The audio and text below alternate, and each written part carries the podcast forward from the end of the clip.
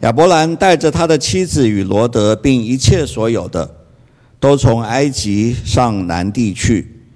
亚伯兰的金银牲畜极多，他从南地渐渐往伯特利去，到了伯特利和爱的中间，就是从前支搭帐篷的地方，也是他起先筑坛的地方。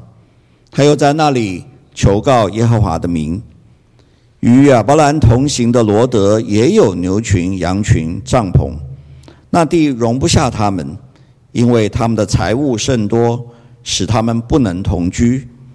那时迦南人与比利洗人在那地居住，亚伯兰的牧人和罗德的牧人相争，亚伯兰就对罗德说：“你我不可相争，你的牧人和我的牧人也不可相争，因为我们是骨肉。”遍地不都在你眼前吗？请你离开我，你向左，我就向右；你向右，我就向左。罗德举目看见约旦河的全平原，直到索尔，都是滋润的。那地在耶和华未灭索多玛、俄摩拉之以先，如同耶和华的园子，也像埃及地。于是罗德选择约旦河、约旦河的全平原往东迁移，他们就彼此分离了。亚伯兰住在迦南地，罗德住在平原的城邑，渐渐挪移帐篷，直到所多玛。所多玛人在耶和华面前罪大恶极。罗德离开亚伯兰以后，耶和华对亚伯兰说。从你所在的地方，你举目向东西南北观看，凡你所看见的一切地，我都要赐给你和你的后裔，直到永远。我也要使你的后裔如同地上的尘沙那样多。人若能数算地上的尘沙，才能数算你的后裔。你起来，纵横走遍这地。因为我必把这地赐给你，亚伯兰就搬了帐篷，来到希伯伦曼利的橡树那里居住，在那里为耶和华筑了一座坛。荣生牧师今天正道的题目是“我们是骨肉”，我们请荣生牧师。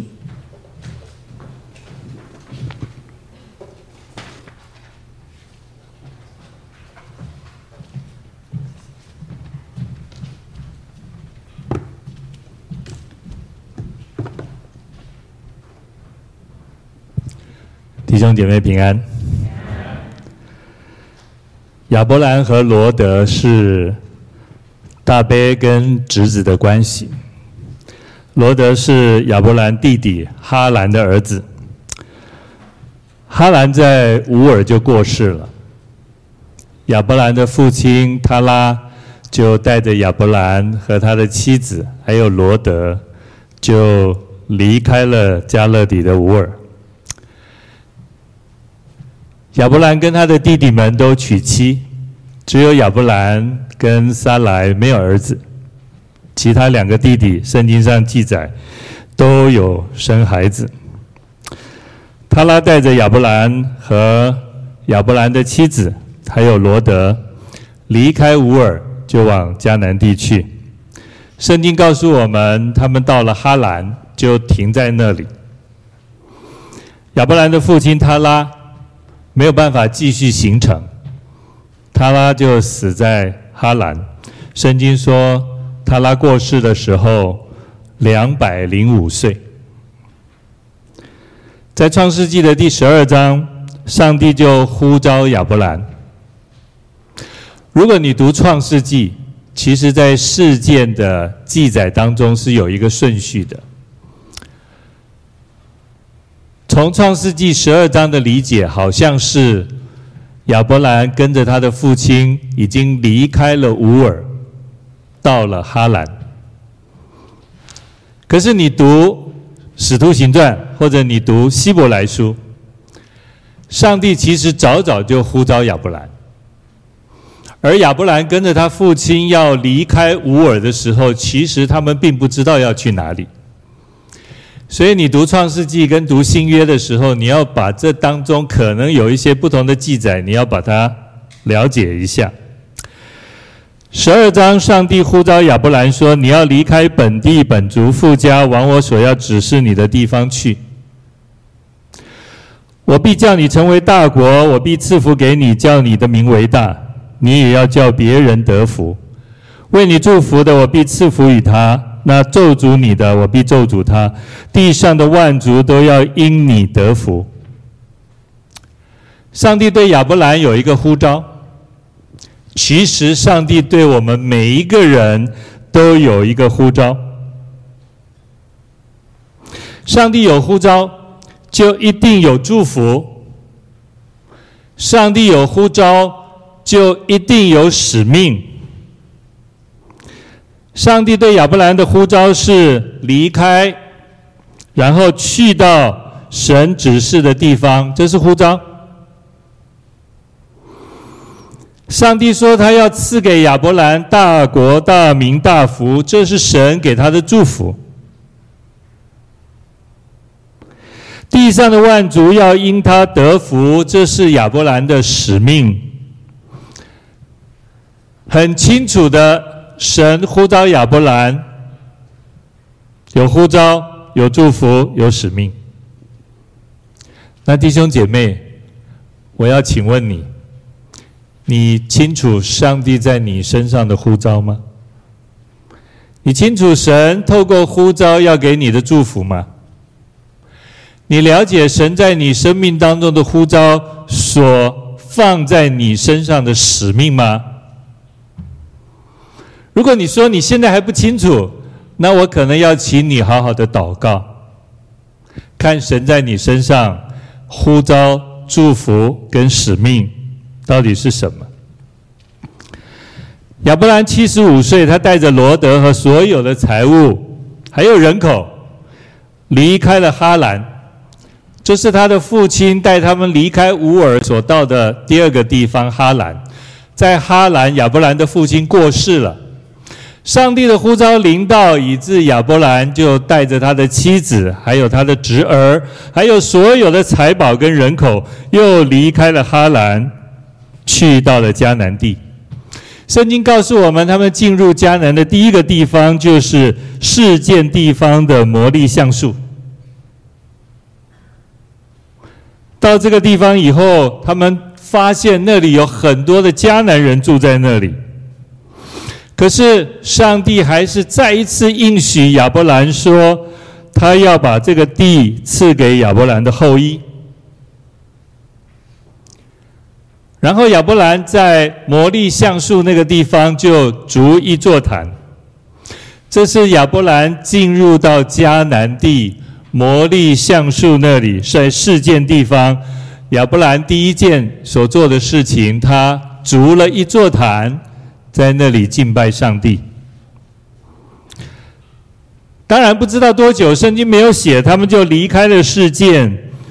往伯特利东边的山和爱的中间，他们到了那个地方。圣经说，亚伯兰在那里又支搭帐篷，为神筑了一座坛。这是亚伯兰进入迦南地以后到的第二个地方，所筑的第二座坛，在那里又求告耶和华的名。亚伯兰的行程并没有停止。亚伯兰渐渐地往迦南地的南方去移动，可是遇到迦南地有饥荒，很自然的，凡迦南地有饥荒，他们去哪里？一定都往埃及去，因为埃及有尼罗河的平原，他们的灌溉非常的好，所以很少知道埃及有饥荒的，很少。所以凡迦南地有饥荒，人都往埃及去。他们到了埃及以后，在埃及暂居避难，但是没有想到另外一件事情发生，就是法老王看上了亚伯兰的妻子撒莱，并且给了亚伯兰很多的聘礼。当时的聘礼当然就是牲口啦，或者是人口，这些仆婢算是聘礼，就给了亚伯兰很多很多这样的礼物。财富。这件事情感谢神，上帝及时的出手，降灾给法老和他的全家。原来法老才知道说，哦，他想要得着的这个女人，原来是亚伯兰的妻子。法老非常的生气，把撒莱还给法亚伯兰。然后把亚伯兰就打发他们离开埃及，你赶快把所有的金银财宝、财富，把这个女人都带走吧，离开埃及。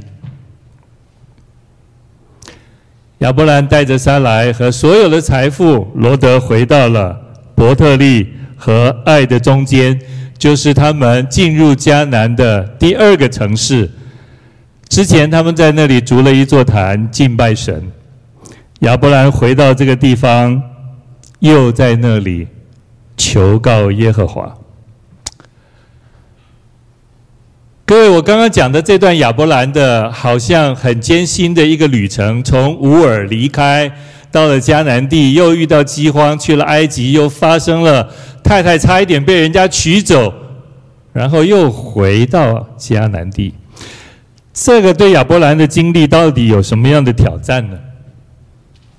我想从三方面跟各位分享。第一，上帝透过这整个的过程，在帮亚伯兰建立信仰。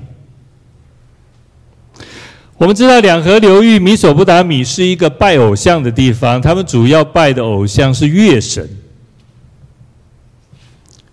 上帝也知道那个地方是相对艰难的，所以上帝呼召亚伯兰离开本地本族和父家，去到迦南地。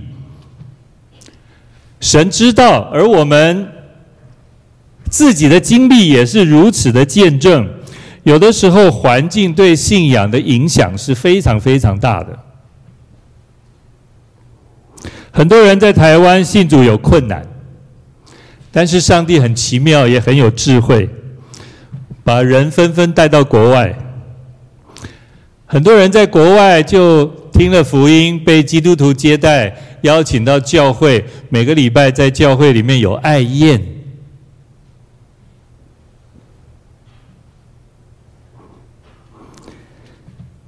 人在国外没有家人和环境的拦阻，人的心变得很柔软。听了福音，认识耶稣，就相对拦阻没有那么多。我认识一个家庭。父母都是拜拜的，他有几个孩子。这几个孩子，你说在这样的环境里面要信耶稣，真的相对相对是困难，非常困难。可是很神很有智慧，很有爱，很有幽默，把这个家庭里的几个孩子分别都带到不同的国家去。然后这些孩子就在欧洲，在加拿大，在美国，就在不同的地方，有一群基督徒爱他们。然后他们在那里就信耶稣、认识耶稣、进到教会或者参加团契、参加小组，他们那个属灵的生命就被建立起来。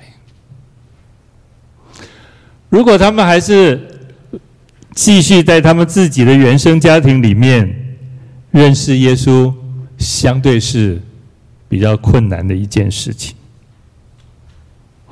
上帝拣选你。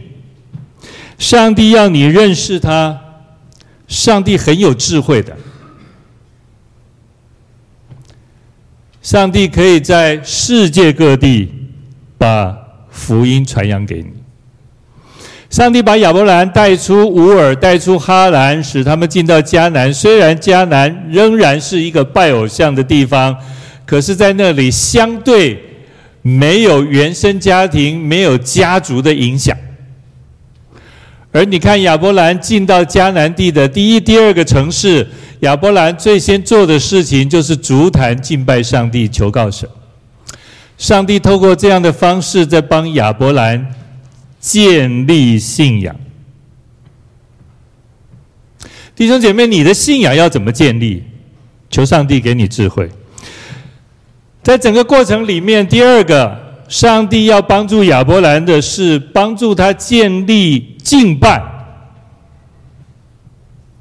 不单建立信仰，在这个信仰当中是要建立敬拜的。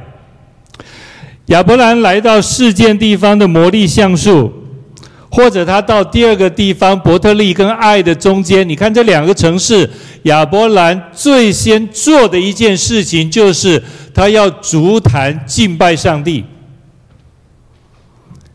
虽然支搭帐篷让他的生活立刻安定下来，这是非常重要的一件事情。可是除了让自己的生活安定下来，他立刻想到的不是吃喝的问题，而是先足坛敬拜上帝，感谢上帝一路的引导，一路的带领，一路的保守。事件是当时的一个交通枢纽。非常的，在当时哈，大概四千多年前了，在当时是相对比较热闹繁华的地方，而亚伯拉罕就选择在这样一个相对比较热闹繁华的地方，在那里筑了一座敬拜上帝的祭坛。魔力橡树。对迦南人来说，这是一棵被神化的、被穿着附会、赋予了很多超自然、神奇力量的一棵树。迦南人认为，透过这一棵树可以预知未来，也就是这棵树已经被神化了。而亚伯兰就在这个地方。跳脱了迦南人的文化信仰，在那里为上帝筑了一座坛，在那里敬拜上帝。当然，亚伯兰在这里足坛敬拜上帝，也有一个很深的意义，就是要向当时的迦南人去见证他所信靠的这位独一真神。上帝把亚伯兰从本地本族富家带领出来。帮助他不单建立信仰，还有建立崇拜、建立敬拜。弟兄姐妹，我觉得这对我们每一位基督徒来说都是重要的。我们不单要在基督耶稣的十字架、神话语上去建立我们的信仰，弟兄姐妹，你也要建立你自己的敬拜。每一个主日的敬拜是重要的。我们在家里面跟家人一起敬拜上帝是重要的。我们的信仰是必须建立在敬拜的里面，我们的信仰不能跳脱敬拜。我知道很多基督徒觉得我们在家里看电视、读圣经、祷告就可以了，这就是我们基督徒的生活。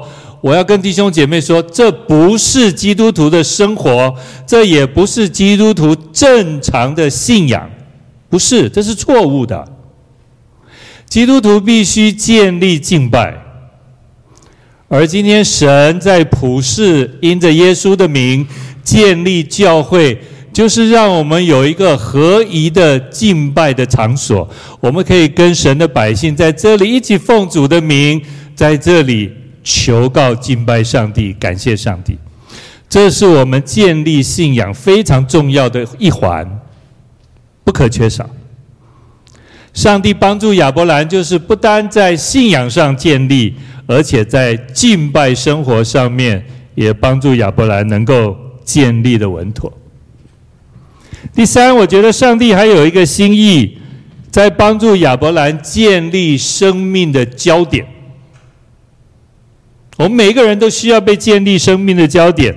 我们看亚伯兰离开乌尔以后，他虽然在迦南地遇到饥荒，他去了埃及，又因为自己的软弱不敢承认他跟沙莱是夫妻的关系，而差点让他心爱的这位老婆成为别人的太太。各位，你看，上帝的应许之地在迦南。亚伯兰离开了迦南，去到埃及，差点又发生了太太被人强占的事情。这种种，你都可以看到亚伯兰因为自己的软弱和自己的决定，差一点失去上帝的祝福，差一点。但是感谢上帝，都及时的出手来帮助他。虽然人在很多的时候，在很多的抉择，在面对事情的判断上面，人有软弱，人有错误。可是你看这一路走来，上帝的信实是顾念亚伯拉罕，是看顾他，是保守他。人纵有失信软弱的时候，可是神是信实的，上帝总不失信。上帝应许迦南地要赐给亚伯拉罕和他的后裔，上帝亲自的去成就这件事情，而不是亚伯拉罕做了什么事，乃是上帝在他的生命过程当中去成就他。而在这整个的过程里面，我们看到亚伯兰的财富，他的牲口。家里的牲口，还有他的家丁，越发的兴旺。弟兄姐妹，在我们奋斗的过程里面，可能你的财富累积的越来越多，可能你的社会地位越来越高，可能别人对于你越来越尊崇，越来越敬仰。就如同亚伯兰跟着家人离开乌尔，不知道经历了多少年。亚伯兰的财富非常的庞大，他的家丁已经到好几百人了。但是我要说的是，这些祝福没有让亚伯兰失去他生命的焦点，没有。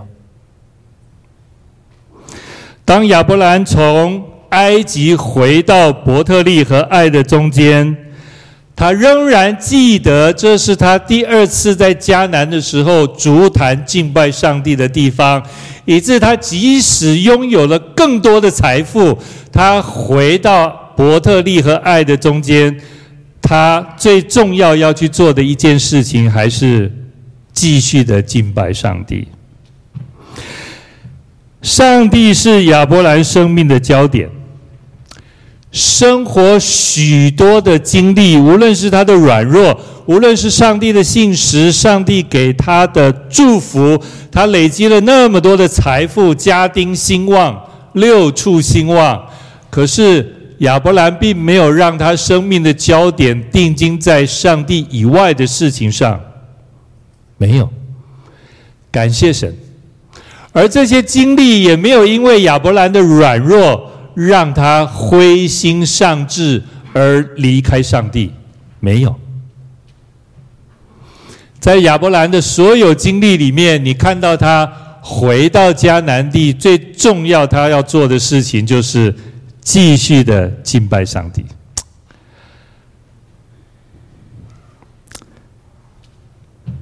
为什么在说今天的信息主题之前，我要提这些呢？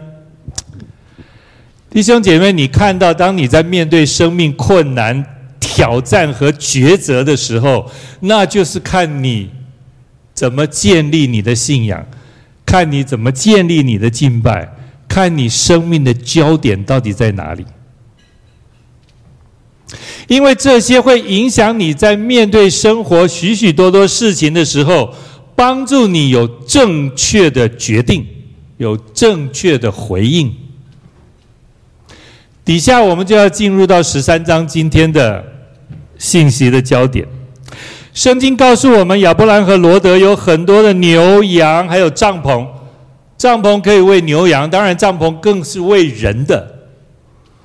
亚伯兰的家丁非常的多，你可以想象他们居住的空间要多么的大。圣经说，那地容不下他们。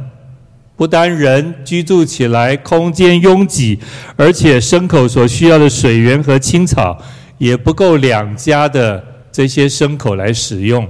亚伯拉罕家和罗德的家，然后会发生什么事呢？两家的牧人，就是两家的家丁，就开始发生了争执。圣经说，这个争执造成他们不能同居，不能在一起生活了。弟兄姐妹，圣经说不能同居，这是一个客观的事实，也因为资源非常的有限，当地还有许多的迦南人，显得那个资源更更加的缺乏。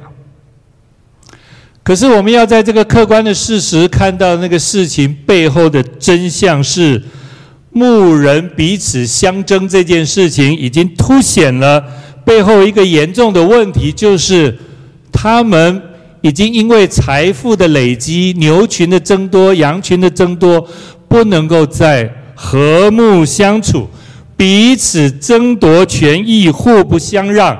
在争夺到最极端的时候，甚至可以剑拔弩张。这其实是亚伯拉罕跟罗德他们的牧人所面对最严重的问题。亚伯拉罕看到这个局面，他把罗德找来。各位，我们知道亚伯拉罕跟罗德的关系，对不对？一个是大伯，一个是侄子。亚伯拉罕把罗德找来，他跟罗德提出一个建议，他说：“你我不可相争，你的牧人和我的牧人也不可相争，因为我们是骨肉。骨肉是一种从家人亲情的角度来表达，这是我们中文的翻译。原来的意思是弟兄，也就是我们都是敬拜上帝的。”我们都是信靠上帝的。亚伯拉罕在这里两次强调不可相争，不可相争是建立在一个前提、一种关系里面，这个关系是骨肉的关系，这个关系是弟兄的关系。亚伯拉罕其实这一路走来，就像罗德的父亲一样，因为罗德的父亲早逝。他就像罗德的父亲一样，这样爱护他、帮助他。但是，当面对两家人在利益冲突的时候，你就看到亚伯拉罕在敬拜上帝、在信仰的建立、敬拜的建立和生命焦点的建立当中，他有一个信心合一的回应。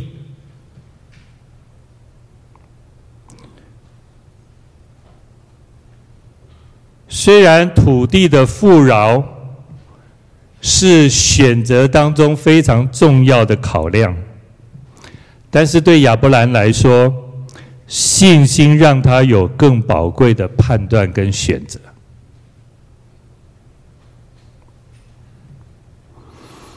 亚伯兰的信心，我觉得也可以从几个层面来看到。第一，他强调不争。弟兄姐妹，争是我们的本性，争是我们的，好像那个骨子里的特质，争。可是当亚伯兰在面对这样境况的时候，他告诉罗德：“我们不争，因为是骨肉，因为是弟兄。”弟兄姐妹，亚伯兰争不争？亚伯兰争的是关系，亚伯兰不争的是利益，是冲突。在亚伯兰心中，他所看重的是关系。除了关系以外，他所有的事情可以放下。对亚伯兰来说，他舍不得失去的是那种骨肉亲情。是那种弟兄的关系，这是亚伯兰非常看重的。所以他说：“我们不争。”其实亚伯兰是要罗德，你要看重关系。当我们彼此都看重关系的时候，其实我们可以把一种在利益上的争夺，转化成为在关系当中的一种礼让。这是亚伯兰的。在信仰被建立以后的一种属灵特质。我把亚伯兰说的这些话引申一下，无论我们引申在家庭里面，在夫妻的关系里面，或者是在手足里面，甚或是在教会肢体的关系当中，弟兄姐妹，我们可能也要好好的来学习亚伯拉罕在这里所强调的。这些其实都不应该建立在利益关系上，夫妻手足、教会肢体的关系，请问有哪一样是建立在利益关系上？没有。如果这些是建立在利益关系上，这些关系其实是相对薄弱的。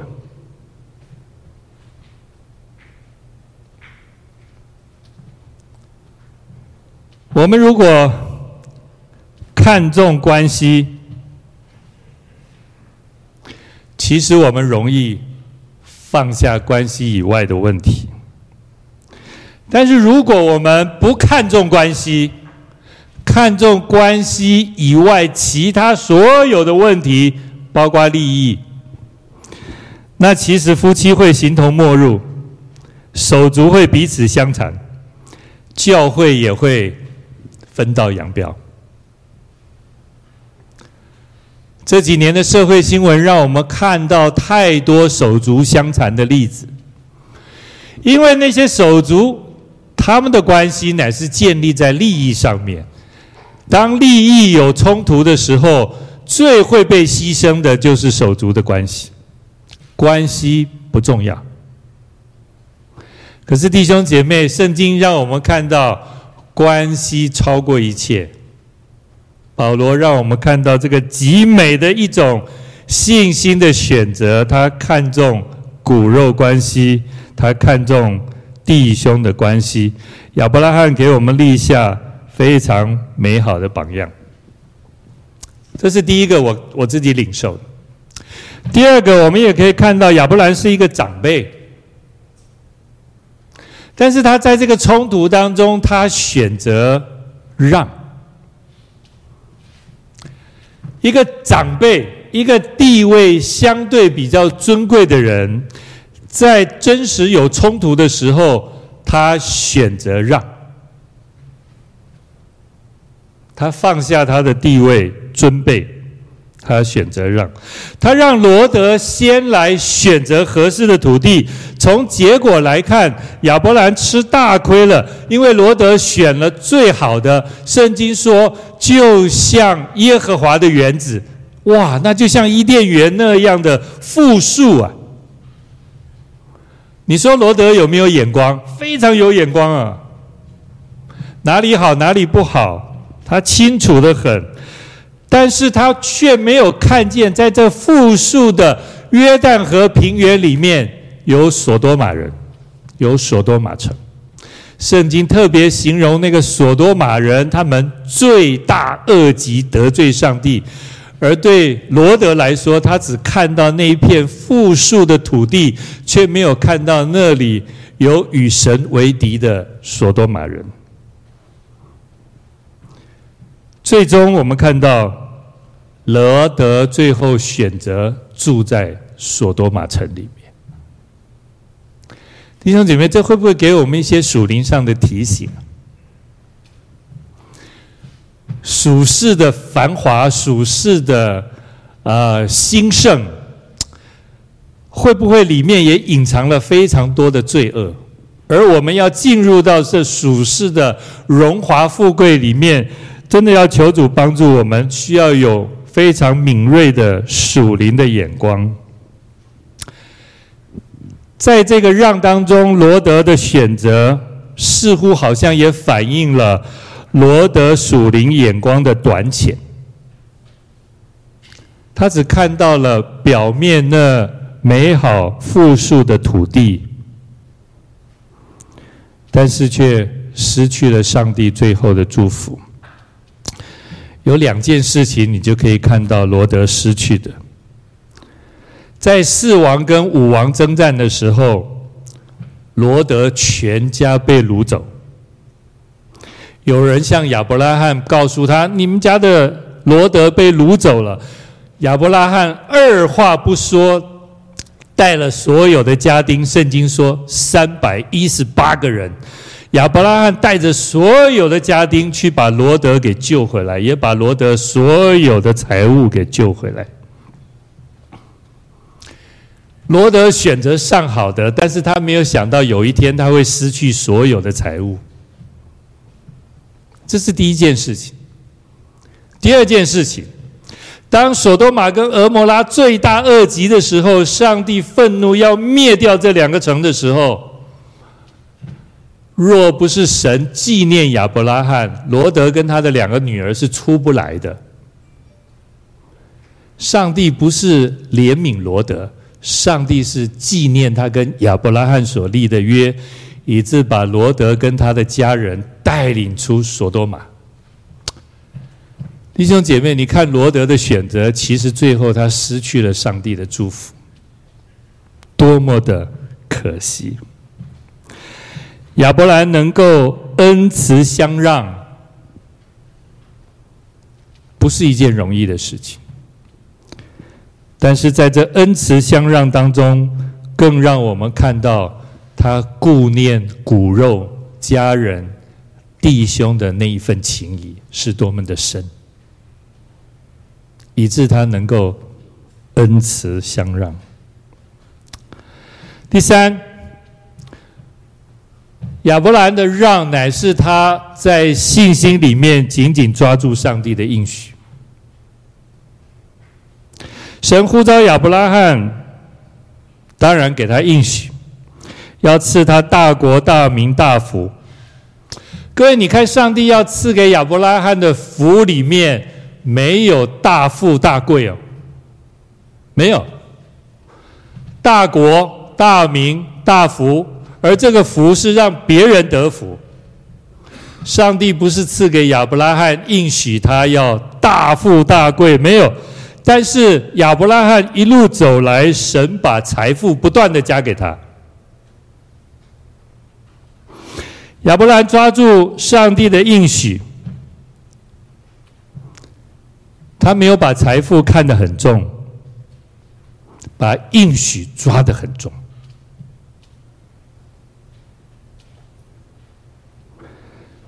这给我一个想法：抓住上帝的话，抓住神的应许，抓住神的旨意，才会帮助我们在面对生活各样事情的时候有清楚的头脑。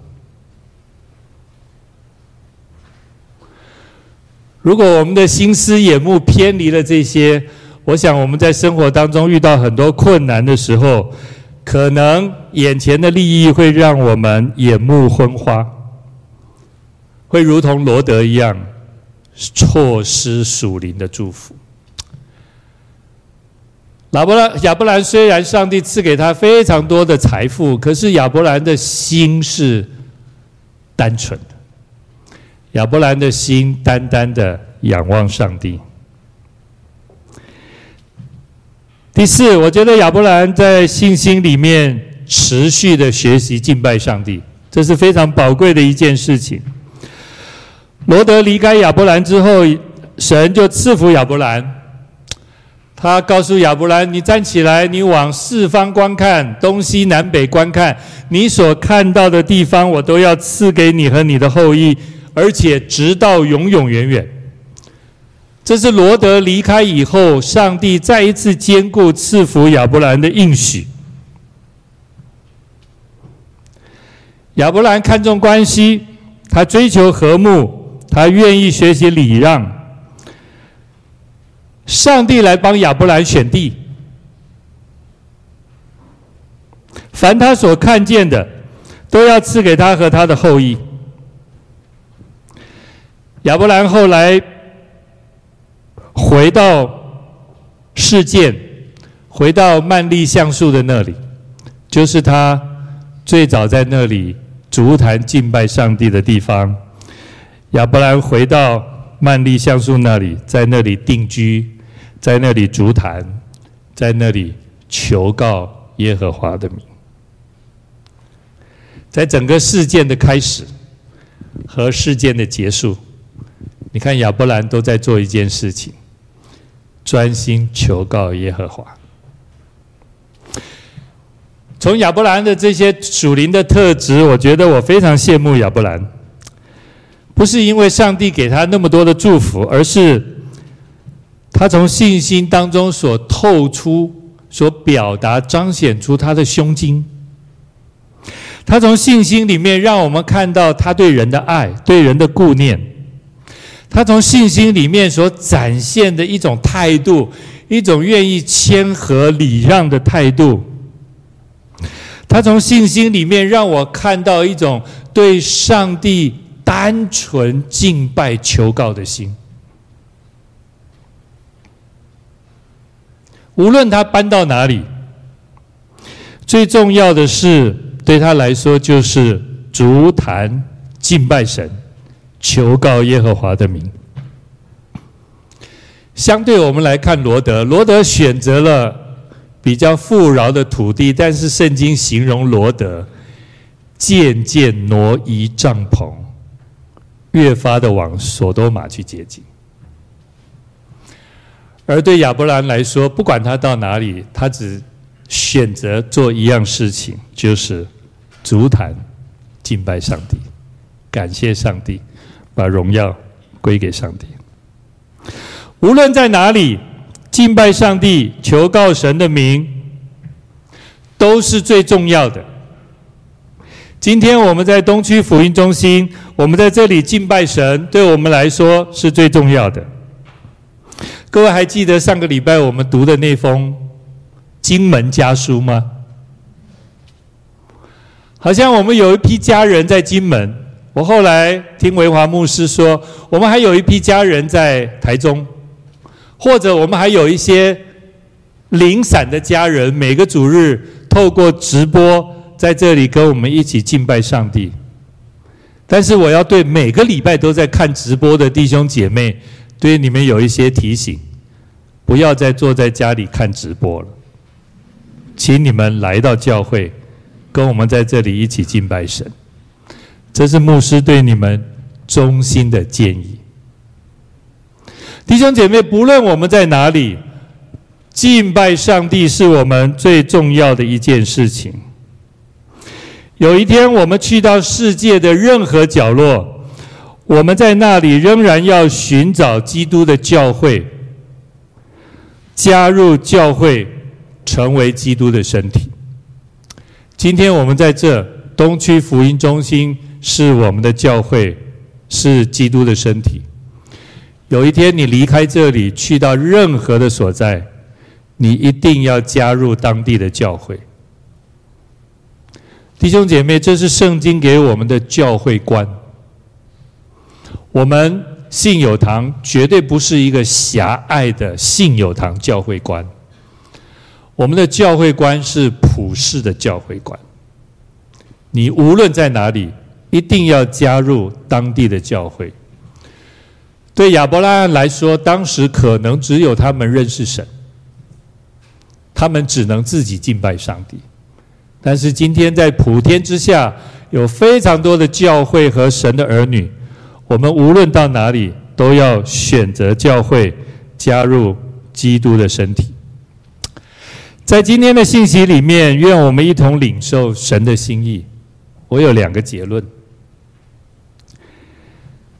抓住神的应许，会让你在利益的抉择当中有出于信心的智慧选择。你要抓住神的应许，有的时候让、礼让、让这件事情，会带出你我意想不到神的祝福。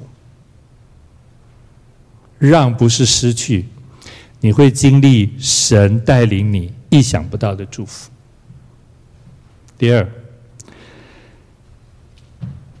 你相信神是你生命当中唯一敬拜和尊崇的吗？我不是怀疑，我是鼓励弟兄姐妹，你要再一次确认这件事情。你相信神是你唯一敬拜和当尊崇的。以致无论你在哪里，你都能够把感谢、敬拜、尊崇归给他。